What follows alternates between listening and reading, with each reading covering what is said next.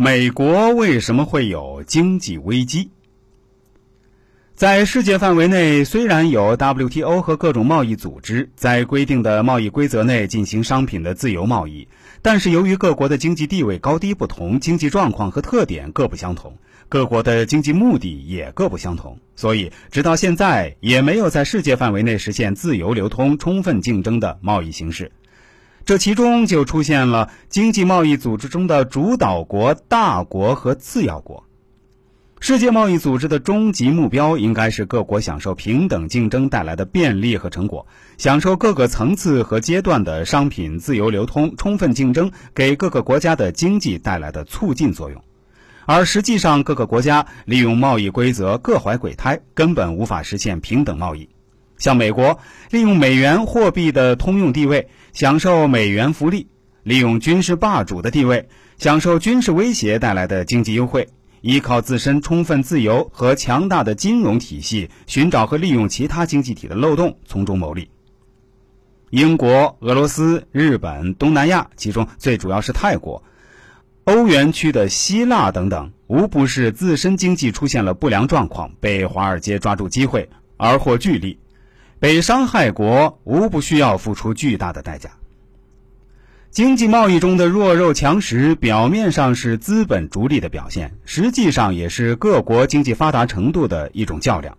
只有本国经济中水的流通和竞争属性越发达，才会在世界经济贸易中剪其他国家的羊毛。如果本国经济还不够发达，只能是被剪羊毛的结局。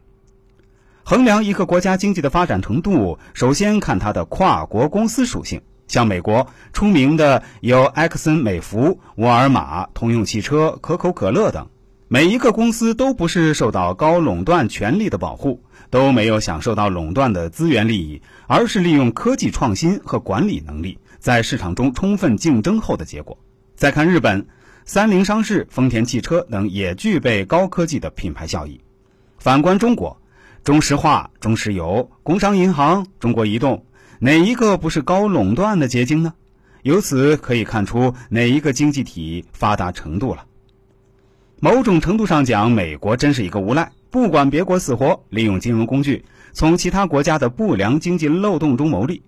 广场协议通过日元汇率的大涨大跌，点燃了日本九十年代的经济危机。而美国自身也不是经济绝对健全的，可以讲没有任何一个足够理想和健全的经济体。美国经济也有很多不足之处，像美国财政赤字居高不下，这是个对经济的很大的威胁。如果过度从其他国家的经济漏洞中获利，将减少对自身经济发展的投入，也会损害自身经济健康有序的发展。华尔街的过度自由，政府监管的不力，也最终导致了美国的金融危机。更多精彩内容，欢迎大家关注一下我的公众号“周易面相大叔”，我的微信、QQ 都是七幺八幺五三二九二，欢迎感兴趣的朋友添加一下。感谢大家的收听，也希望喜欢听我们节目的朋友分享给您身边的亲人、同事、朋友都来听听，功德无量。